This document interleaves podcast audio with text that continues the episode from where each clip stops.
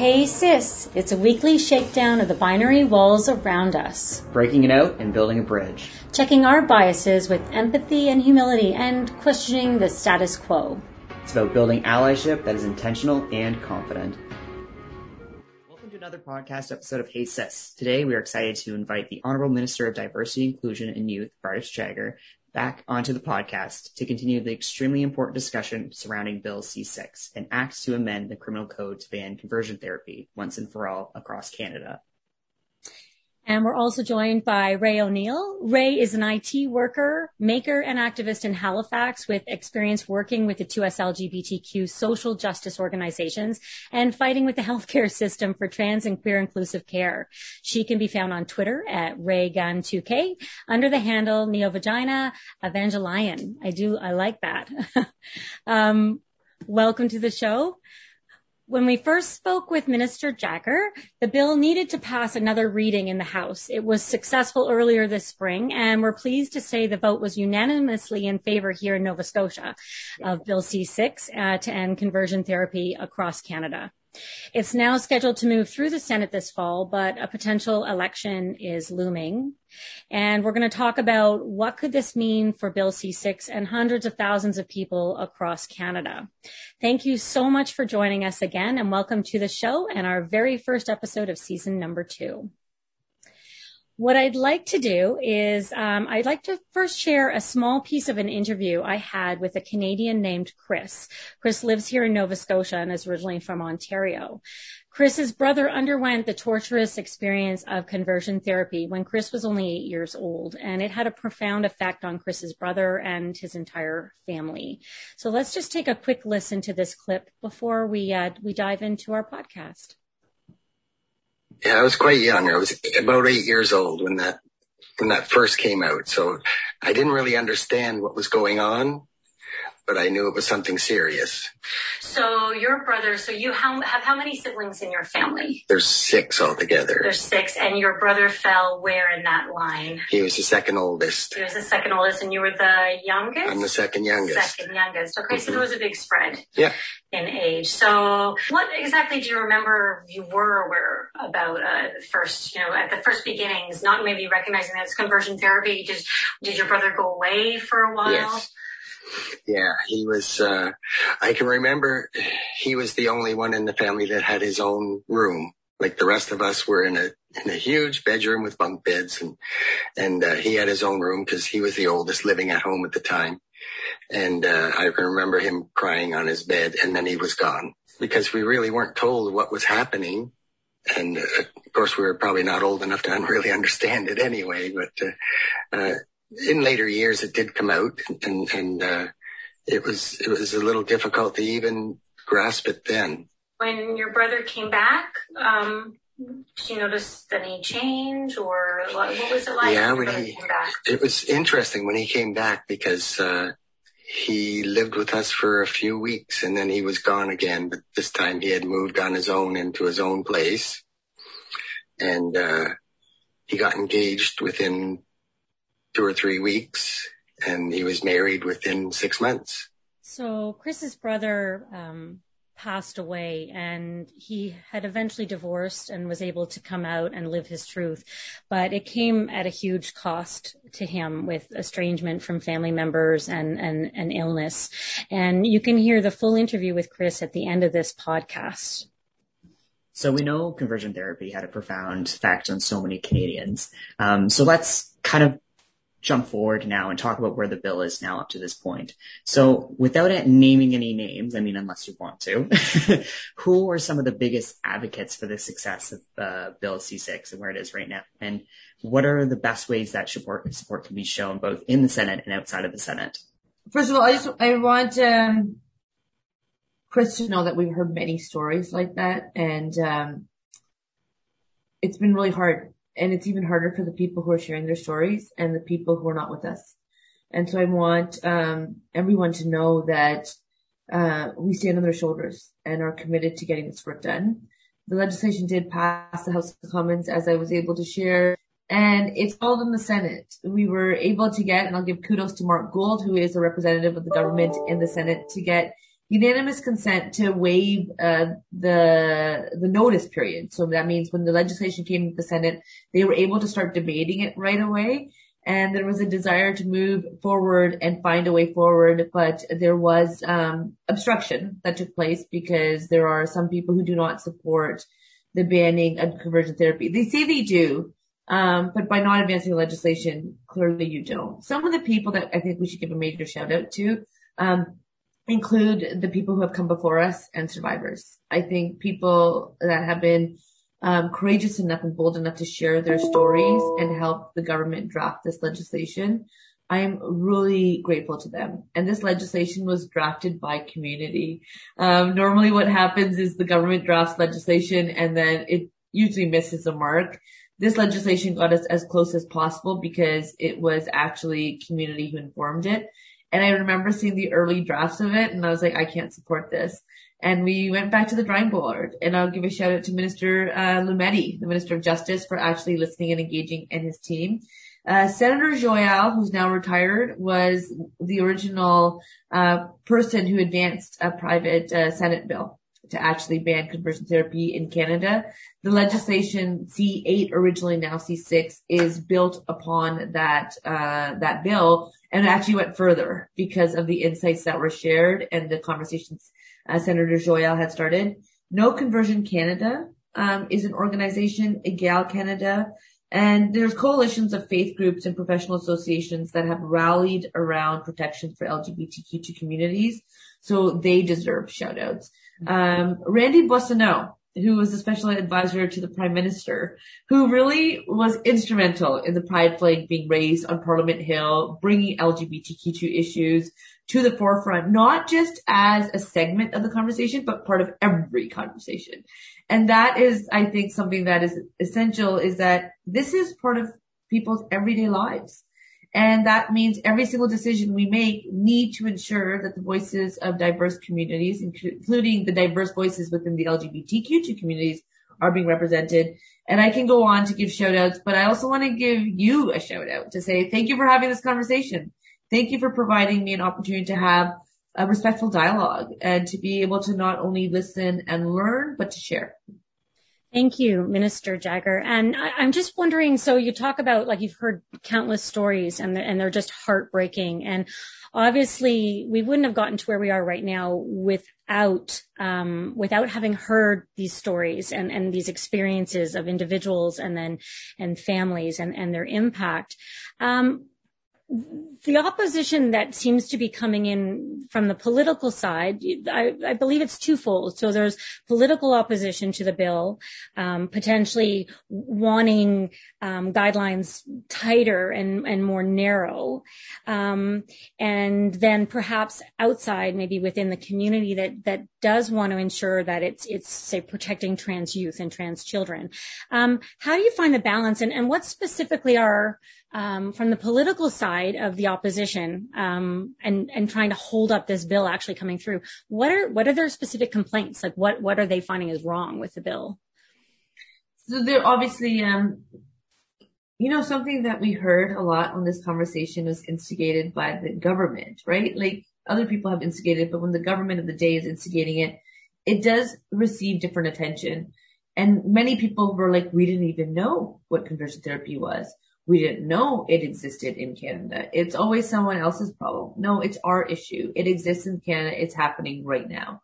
And it should not exist in Canada because there is plenty of evidence to prove that it doesn't work. The opposition came in many different ways. It came in the legislation doesn't go far enough.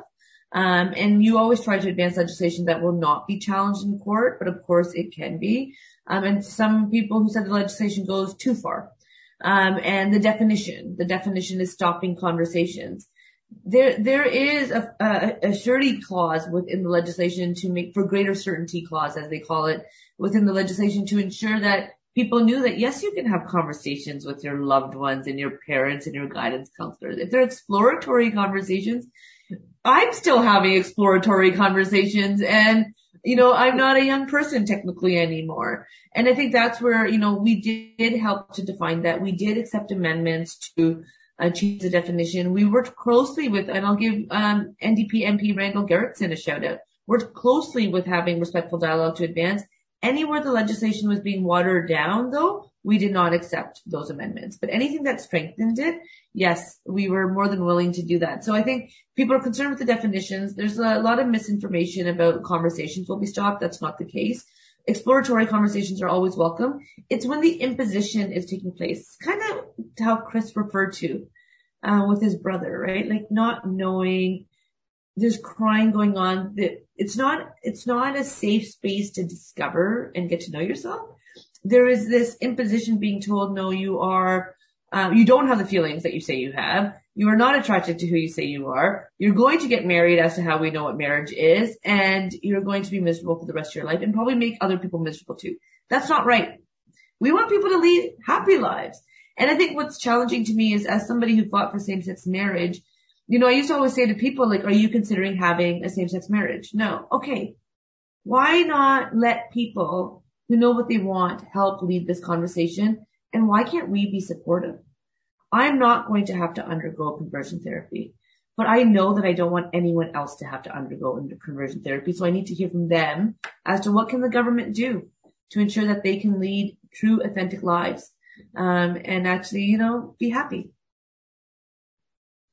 Yeah. I mean, I think that's the base of it, isn't it? And you can over define something, but really it's just, it's respecting how people define themselves, no matter, you know, at what age they are and just being free to allow people to explore without judgment, um, who they want to love and who they want to be. And, um, and, and that is difficult because we have, you know, these right wing organizations that, um, are really attacking trans youth and saying you can't possibly know your gender and really putting parents in a position of ownership over their children of I tell you who you are going to be, um, instead of I love you for whoever you're going to be in the world, which I think, you know, is, is what we need to, what we need to fight for. Can we, can we maybe talk a little bit about how, um, how people can support moving this bill forward? How can they, and sorry, actually, before I dive into that question, Ray, did you want to like, let's dive in here to the conversation.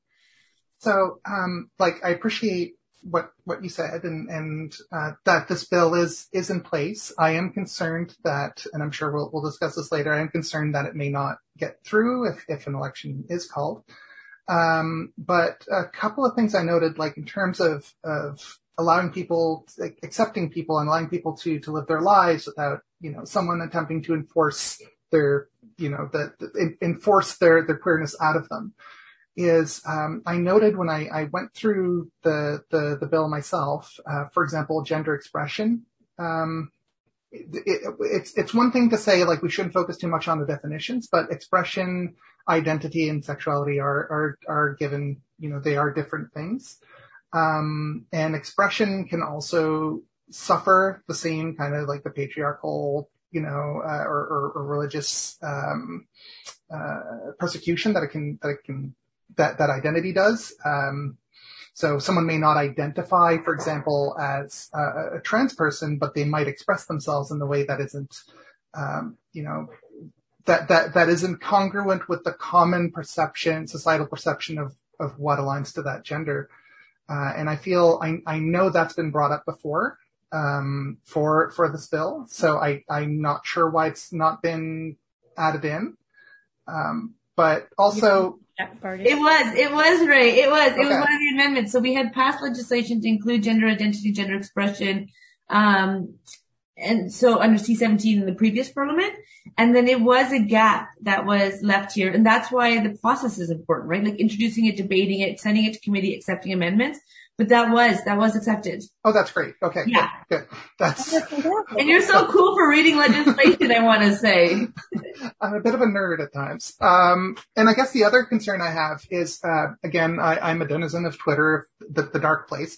Um, but I do see something that's fairly common these days, unfortunately, with the rise of like, there's, there's kind of a, a a grassroots transphobic movement that has that has taken root um, in every country, uh, but predominantly is in the UK. We've seen uh, the, the, political right in the US push that up, and we are seeing um, we are seeing that in places in Canada, and some of those personalities that have pushed it in the US and the UK are from Canada. Um, so in those circles, they they have a kind of a pride when you see someone and it's heartbreaking that they're a parent and they're saying, Hey, I just managed to stop my child from joining the trans cult, as they will call it. Um, and they use these, they, they, they will have like, um, recently we, we, we fought, uh, uh, we tried to fight, uh, the, the local library for basically stalking a book that in itself is a, both a justification and a guidebook on how to attempt to forcibly convert your your trans child into cis heteronormativity. Um, and I don't know if this bill could be used in any way or if there's any plans. Um, cause like would, for example, if a, if a parent does their best without seeking professional therapy, quote unquote, from a, a conversion therapist, quote unquote, um, would that be child abuse? Would that be recognized as child abuse? Like right now, I don't know if there's anything you can do if there's, if you suspect that a parent is attempting to enforce, uh, their child to be cis. Here in Nova Scotia, there is now um, protection under the the child welfare that, but the child would have to be able to advocate for themselves. But we have seen some children go to social services and say, you know, that their parents are not supporting them, and then they have gotten involved and and being able to ensure the parents are helping them get the support they need um, to uh, to socially transition, to access um, any kind of um, transition that they're looking for, and and supports that way. But I think that's a really, really good question because um, for me, you know, as a as a parent of a trans child, and then also through PFLAG Halifax with supporting parents, we've had a lot of people, parents that have first come to us that have come across this transphobic literature that you're talking about, Ray, and they have this idea and this fear. It's all fear mongering that you know what if it's a trend? What if it's a phase? You know, what do I do? And once we have the proper conversations with parents, they're able to, they're able, like it's very quickly, they, they can let that fear disappears and they get behind their children because they realize, well, at the end of the day, loving your child is the most important thing for whoever they are. But if we don't have those protections under, like with conversion therapy, with a bill like C6 too, um, it's sad that often parents find the misinformation first before they find the good information.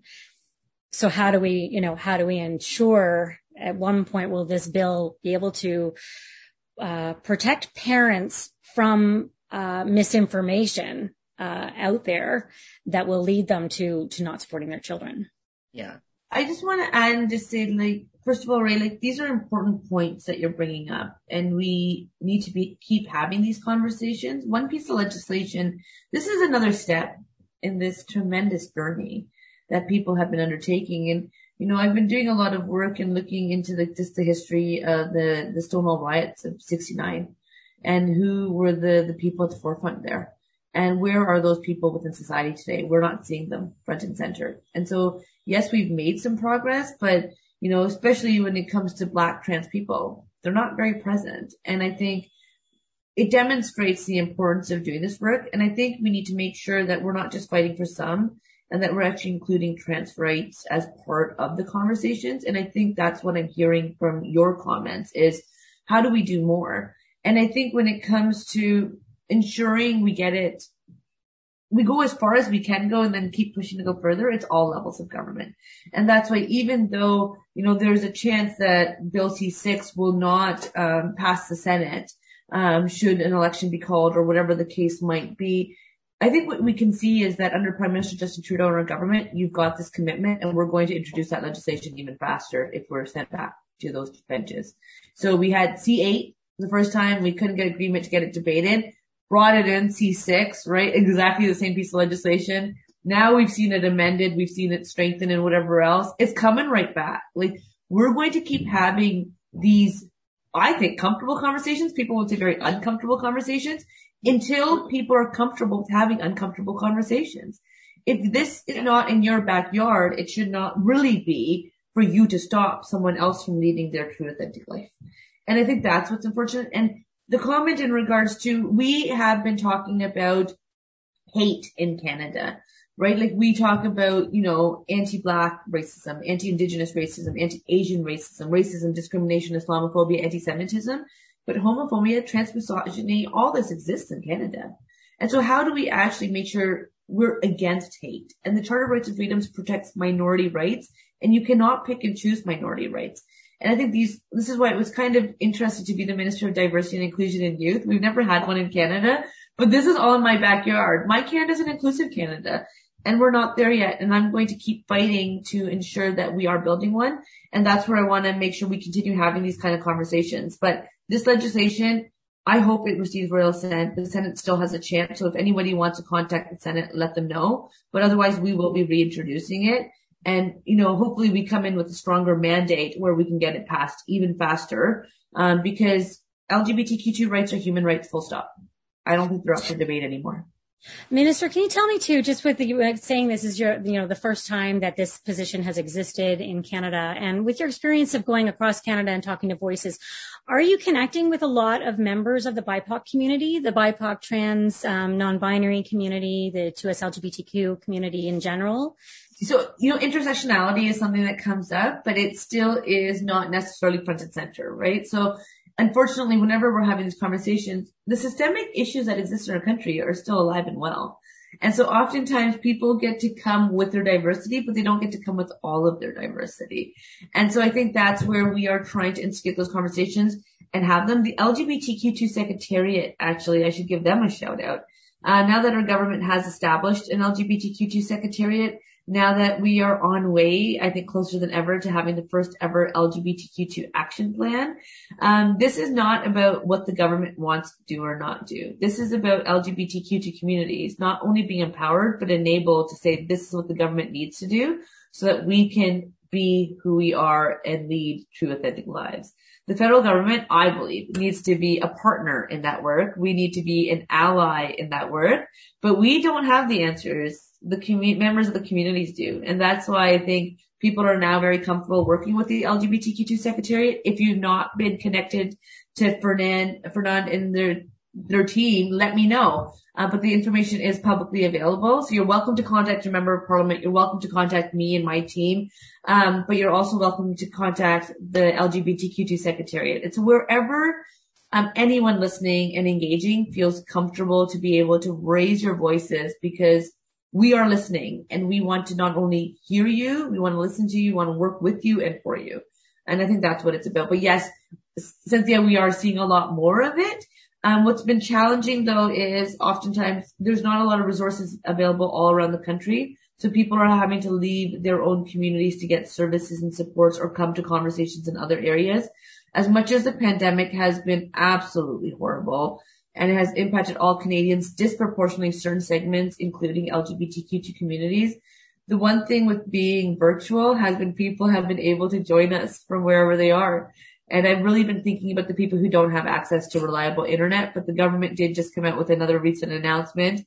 Um, and we should see the whole country connected, um, by 2050 or even, I think 2030 or even earlier. Um, and we're actually getting some good partnerships from different levels of government when it comes to broadband connectivity, which means we can also get better supports and connections when it comes to services and supports for LGBTQ communities. I love that because I was just recently talking to a BIPOC business owner um, down on the South Shore, and they run a bakery, a cafe, bookstore, and they've sadly had to close for a month now because they just can't get the staff um, with with the pandemic and that. But they also, I was talking just about um, because it's a queer operated business, and um, they said often a lot of the queer youth they have to leave the community there because there's just not enough support, and there's a lot of transphobia and homophobia, and so you know, everything that we're, you know, that you're doing, like even the connectivity, I think is really important um, to support our rural communities and our rural um, members of the rainbow community.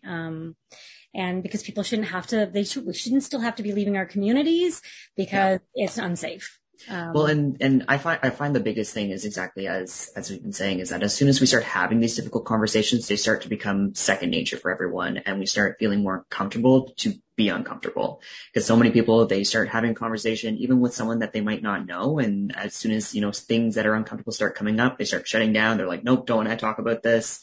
Um, and it's kind of exactly as you said, like kind of the beauty of COVID, as kind of messed up that is to say, is that there's so much more safe spaces and accessibility for people who might not be able to connect and do com- have conversations like this face to face. We have so many more platforms now, like Twitter, like, you know, podcasts, things like that, where we can converse and have these difficult conversations in hopefully safe spaces.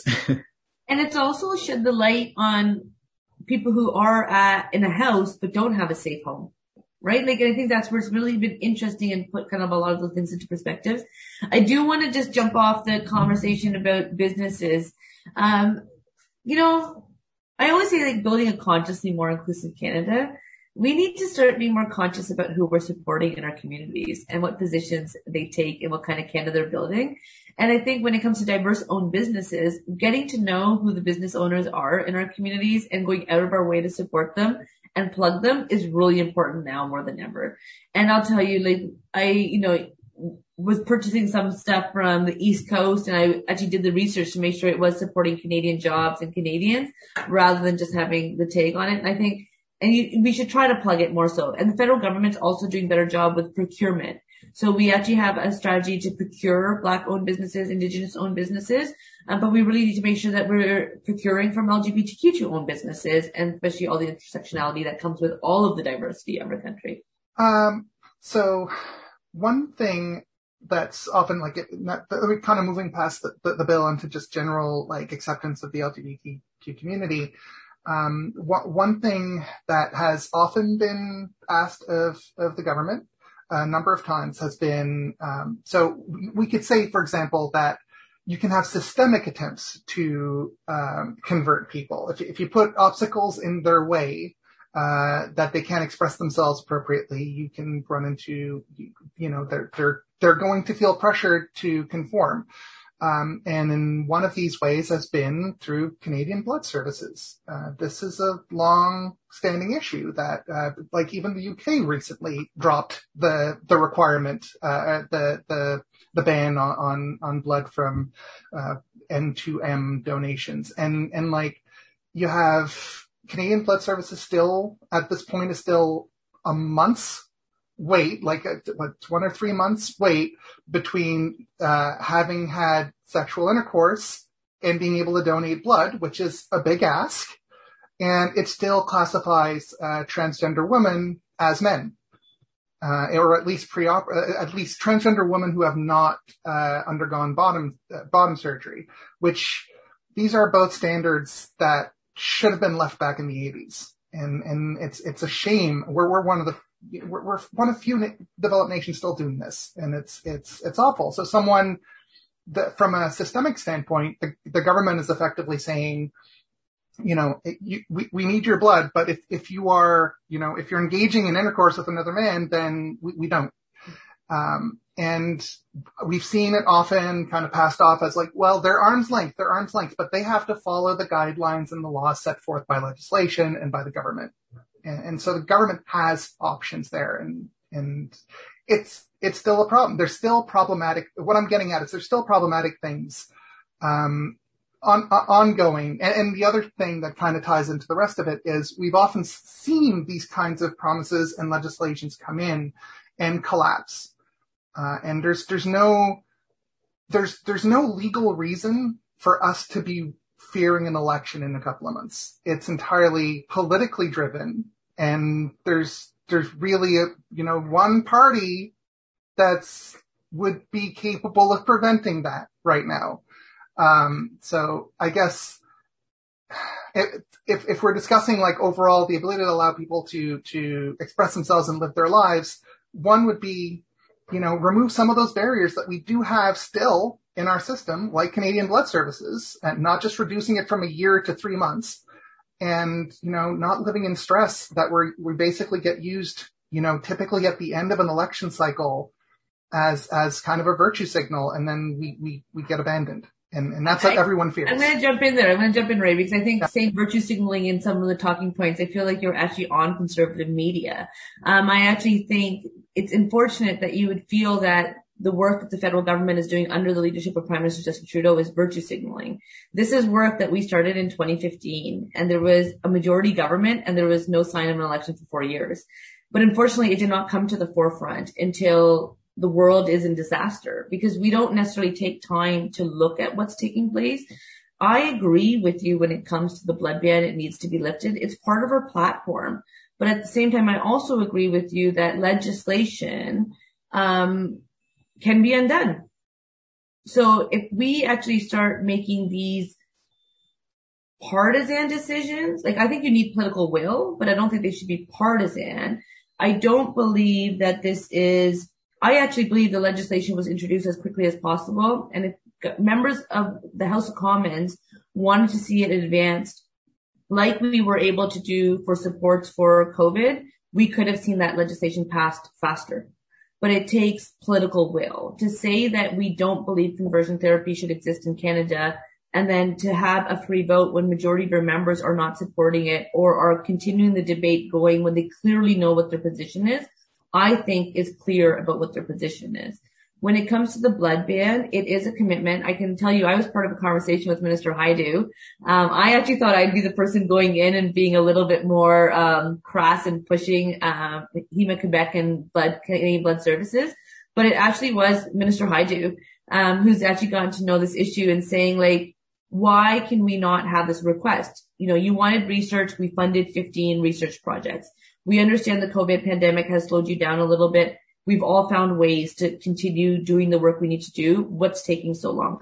The request for plasma has been put in, just not for blood. They have signaled Canadian Blood Services that they'll put the request in by the end of the year. The minute that hit news, the first comment that came out of me, including in writing, was, if you think you can do it by the end of the year, why can't you do it now? Why can't we have the blood ban lifted for 2022? First day, like come out of the gate with that decision. So we're constantly pushing too, but I'll tell you as somebody who's been involved in the political channels, um, I am really, I, I do get concerned that a government will come in and undo the work we've done.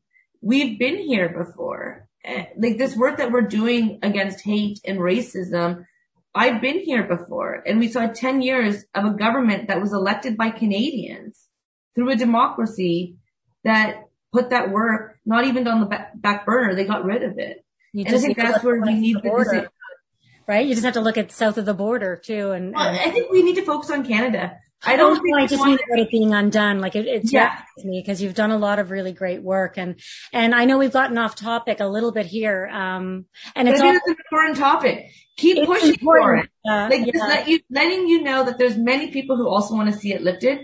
Ray, you're absolutely correct like we have to go to a behavior based model. The questions that are being asked are should have been left well before any of us were born for sure.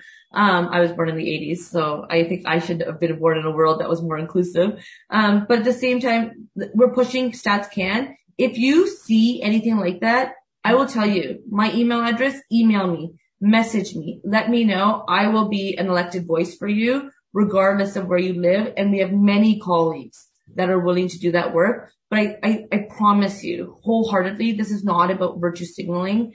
And I'm so sorry if that's how people feel, but that's not what it's about. It really is about building a truly inclusive candidate, getting it done. Um, and we have to get away from that feeling. And I need to understand why people feel like that. So Ray, we want to have a one-off conversation as to how do we actually get into people's backyards and know what the commitment is and validating that work so that we are not feeling like we're being used and abused, that you're not feeling like you're being used because that's not cool. And I apologize that you feel that way because that's not the intention at all. But how you feel is valid and it's important we hear it. So I thank you for sharing that with me. If I can, if I can jump in a bit. Um, so I am communicating a position, uh, not only for myself, but this is a position that I've seen within the community quite significantly is that the, there's a cynicism. Um, and, and I, I, I thank you for thanking me, but you, you you know, even just by me using the, the term, and it, it's a term that we are, we do fear, because it is, you know, the way it's misappropriated by conservative media is one thing, where it's, it's like any, any efforts, any actually, you know, efforts that are made to be more inclusive, they will, they will call virtue signaling. Um, where it's used from a social justice standpoint is if you claim you will, if you claim you'll do something, but it never follows through, and the aims for, for the claim is to, um, you know, it's for self benefit, but it's not, you're not doing, you're not actually po- following through on it. Uh, and you started it all by comparing me to conservative media, which is probably the first person I've ever, it's the first time I've ever been. Con- I want to clarify that I'm not comparing you. I said it feels like you've been reading conservative media. Right. I, did, I would not compare you to it, I feel like you've been reading so, so it's like, it's probably the first time that's ever been used in context to anything I've said. Uh, but yeah, it, it's a fear. Like it, there's a cynicism within multiple marginalized communities, but I, I'll speak for people I've spoken to within the queer community, is that we are often used as as more of a prop than than used um, than actually respected. And and um, I, I don't doubt the efforts that you've put in. Um, I, am sure you've put in a lot of these efforts. I am glad, like when you, you mentioned that it was amended to add gender expression after feedback. That is brilliant. I, that is great. Um, but I guess right now we're still in a position now where it's we're we're, being told um, this might collapse on the floor. Uh, if you want it back, vote for us again. And it's hard not to read an element of cynicism there. Like it's it's this we, we this is what we see uh, at the public level. It's it may not be what you're intending, and it's certainly I'm not casting that on your shoulders alone, but it's what we see you know, when we see these things happening. It's very important that this goes through. And, and, you know, I have very, I, I have opinions about the conservative party for sure. Mm-hmm. Um, but, you know, it, it, it's, it's, to be, it kind of feels like we're held at a gun sometimes. Yeah. And I just want, I know, I know we have no time left, but yeah. I just want to say, uh, first of all, Ray, thank you for this conversation.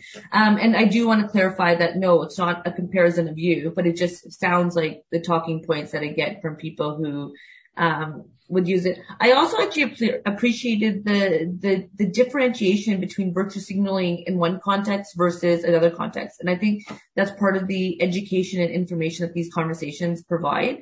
Um, and I'll tell you, I've never heard that before, but now I took a note of it and I'm going to use that. Um, because I actually think that's where it does, it does explain a lot of the conversations I've had as to where people are at and you have to meet people where they're at. So if there's anything we can do, this is not about only voting liberal. No. Find where parties stand. And yeah. I think that's where like there's a difference between political will and partisanship. I think when we are advancing a country that is more consciously inclusive, political will is needed. A leader of a political party can have a position, but if the people who support their party are not following them, what kind of political leadership is that? And I think that's what it comes down to is we now see that conversion therapy is, is important to people. We know that Canadians want it ridded in our society. It should not exist. When we originally had that in our legislation, in our platform, people were like, why is this here? It shouldn't matter. Today it matters. So as much as it might feel like legislation wasn't passed, we haven't come far enough.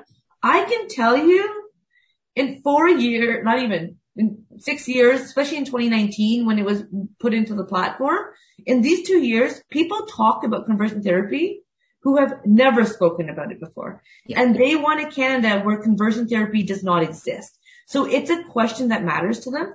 Is it their ballot question? it's, it's important enough to them that it could be. And I think that's what it comes down to is saying, who are we considering and who are we not considering? Do trans people matter? Yes. Their, their lives matter as to what they can contribute and what they're living right now. And I think when it comes to the intersectionality of black trans people who started the Stonewall riots, we should be acknowledging them and like the sacrifices and the courage that they brought to the forefront and recognizing that they're not at our decision making tables.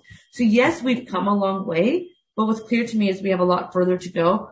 I want to help us get there. And I'm not saying there's only one way to get there. There's plenty ways to get there, but let's get there is what I'm saying. And I want to make sure that we don't turn the clock back and that we keep moving forward. Um, so I really want to thank you um, Ray, nice to virtually meet you. I can't wait till we continue. I do see you on Twitter. I appreciate you being on Twitter because uh, it instigates conversations and voices that we don't always have. Cynthia and Isaac, I want to say thank you for creating the space for these conversations. If there's anything that I can do more or make available, there's comments or questions or feedback that comes out, please keep the conversation going. And sometimes it feels like we're having conversations and no actions. In Canada, we're soon going to have an LGBTQ2 action plan, regardless of whether there's an election or not. We have an established LGBTQ2 secretariat. The blood ban has been signaled that it will be lifted. We're going to make sure it is lifted because it does not belong. But we also want to see Canadian Blood Services and all of our models go to a behavior-based model so that it's not outdated because evidence-based decision making matters. We also had the capacity fund, which supported like 70 something projects, $15 million. And hopefully based on what we hear from the consultations of the action plan, there's more of that so that there's always supports available and that more communities are able to have these communities. And I can go on forever, but the last thing I want you to say is whenever we make any decision, LGBTQ2 voices should be part of them. And that's what I think is important to me. It's not about Bardish Chagger or the Minister of Diversity, and Inclusion and Youth representing LGBTQ2 voices at the cabinet table. No, it's about every minister, every elected official at every level be concerned with the citizens of their communities and allowing them to be their true authentic selves. I think we're going to get there. We just have a lot more work to yeah, do. Yeah. Just got to talk more about it and be more vocal. And, uh, that's how, that's how change happens. So thank you so much. Great. Yeah. Yeah. Thank you so much. It's been a fun hour. I, uh, I really appreciate all the voices at the table. Thank you for letting me speak to you, to you all. And I do hope the, the bill passes. And yeah, thanks a lot. We'll keep watching. Thank you so much for joining. Keep all right. well, Take care, everyone. Okay. Bye for now. Bye. I had the opportunity to speak with Chris, and Chris's family had a child who underwent conversion therapy. As a young boy growing up in a family with a brother who underwent conversion therapy and came out the other side, we thought it would be great to have a conversation with Chris about what that was like um, growing up in that kind of environment, how much of uh, how much of what was going on Chris was actually aware of at the time, and the impact that it had on him as a brother to somebody and also his his overall family. Welcome, Chris. Hi, thank you. Well, how old were you um, that you can remember when your brother perhaps was first under undergoing conversion therapy? Yeah, I was quite young. I was about eight years old when that when that first came out. So I didn't really understand what was going on but I knew it was something serious. So your brother, so you how, have how many siblings in your family? There's six altogether. There's six, and your brother fell where in that line? He was the second oldest. He was the second oldest, and you were the youngest? I'm the second youngest. Second youngest. Okay, mm-hmm. so there was a big spread. Yeah.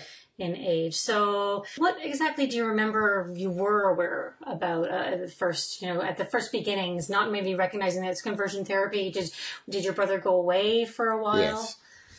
Yeah, he was, uh, I can remember he was the only one in the family that had his own room. Like the rest of us were in a, in a huge bedroom with bunk beds and, and, uh, he had his own room because he was the oldest living at home at the time. And, uh, I can remember him crying on his bed and then he was gone. Oh, that must have been really hard for, for you and for all yeah, the siblings. Because we really weren't told what was happening.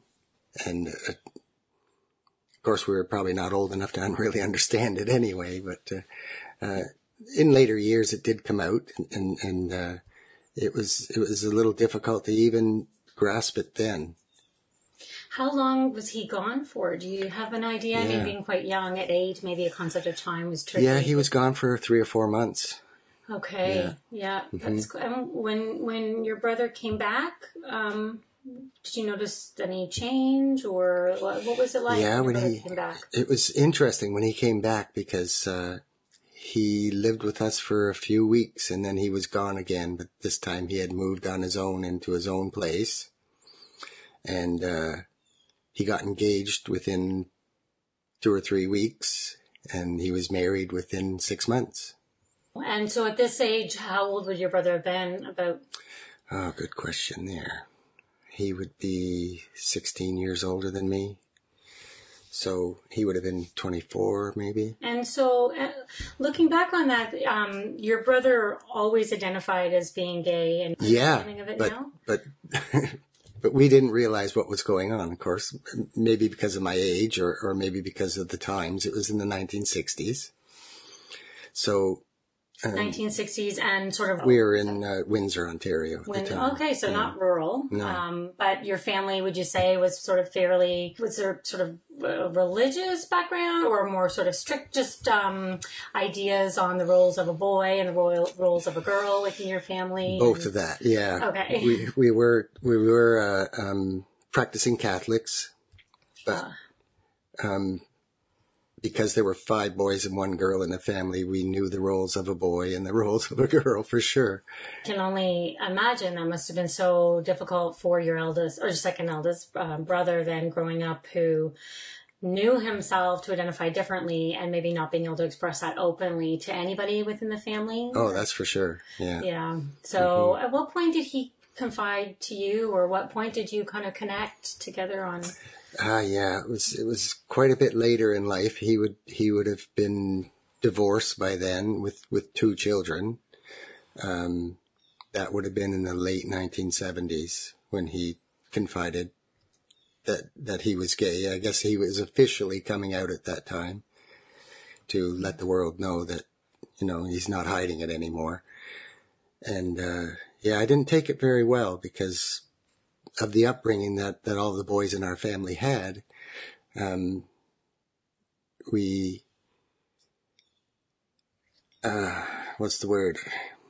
We knew what the roles of a guy was, you know, the macho thing and the, you know, you, you need to fight, you need to go after girls, you need to spit, you need to do this and that, and, and, uh, put So, the yeah, Stetson and away you go. That's it. Ride the bull.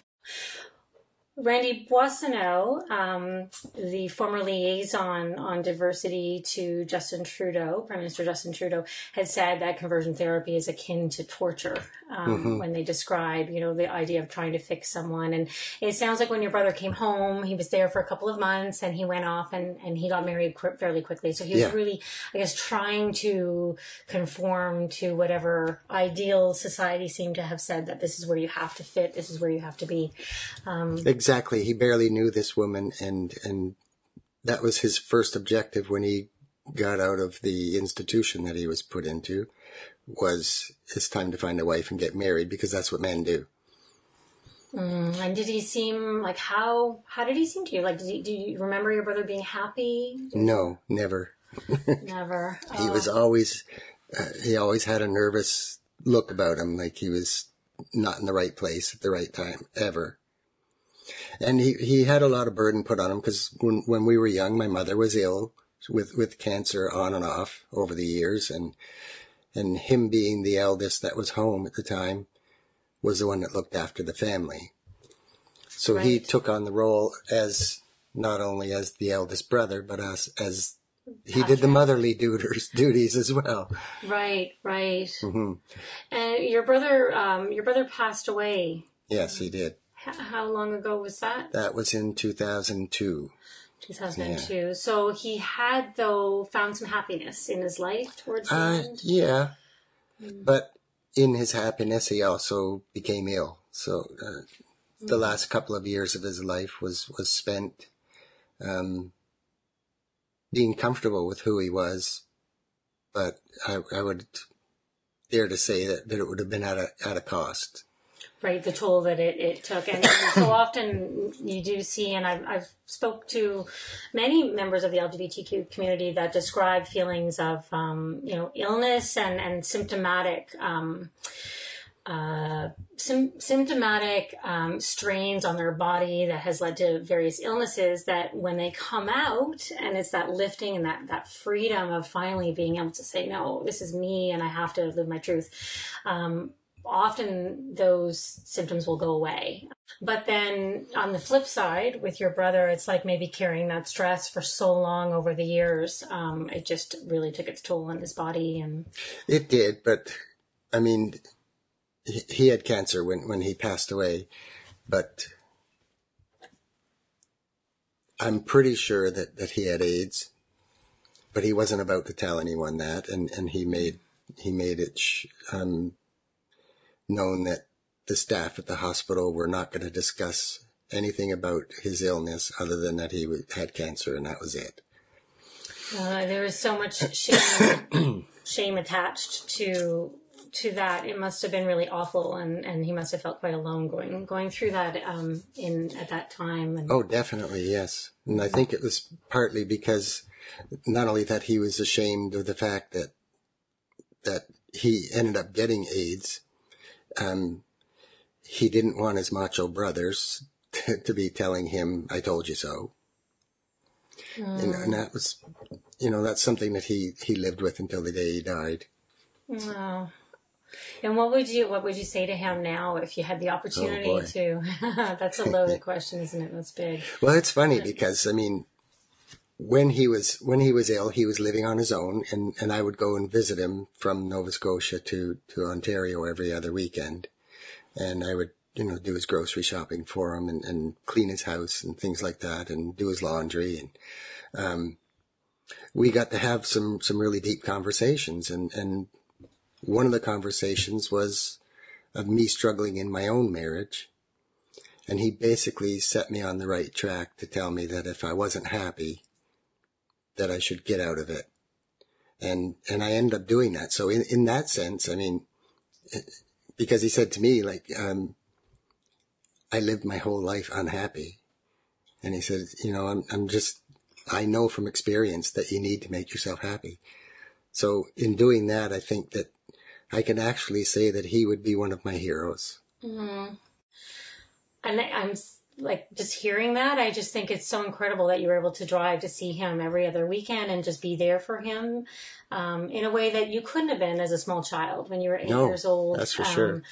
And growing up, um, does it surprise you, Chris, that uh, conversion therapy is still happening in Canada? It sure does. I mean, because basically what they said was he had had a nervous breakdown and he needed to go there to recuperate. And and what it was was they were trying to get him thinking the way that a man should think again. The main thing that that I find like with my brother was I have this thing about bravery. So whether it's somebody that decides that they're going to come out in front of a pe- bunch of judgmental people, that's brave. I think that the information that's out there right now makes the child himself or herself um, more aware of of who they are. So, and Do you mean like educating around is a good thing now because it's giving Sure. kids that language younger to be able to advocate for themselves? But I think because the information is more available to, to anyone, that it gives the, the child the opportunity to show how brave they are, you know, to, to, to step up and, and let people know who they are. And they are brave and, and it's so true like would you, you It's know, amazing how brave kids are that have these issues in their lives compared to when I was a kid. I mean, bravery was, you know, uh, it was a different expectations right on Yeah, what bravery was, brave going and- to, to beat up your neighbor because he was picking on your little sister. that was brave. But now it's it's it's life changing bravery. You know what I mean? It's of course you know what I mean. Yeah. Oh no, thank you so much for for sharing your story. Well, that's all the time we have today, folks. Thank you for joining us for another episode of Hey Sis. If you have any questions you want to ask or want to join in on the conversation, email us at connect at simplygoodforum.com. Thank you all, and remember, inclusion matters.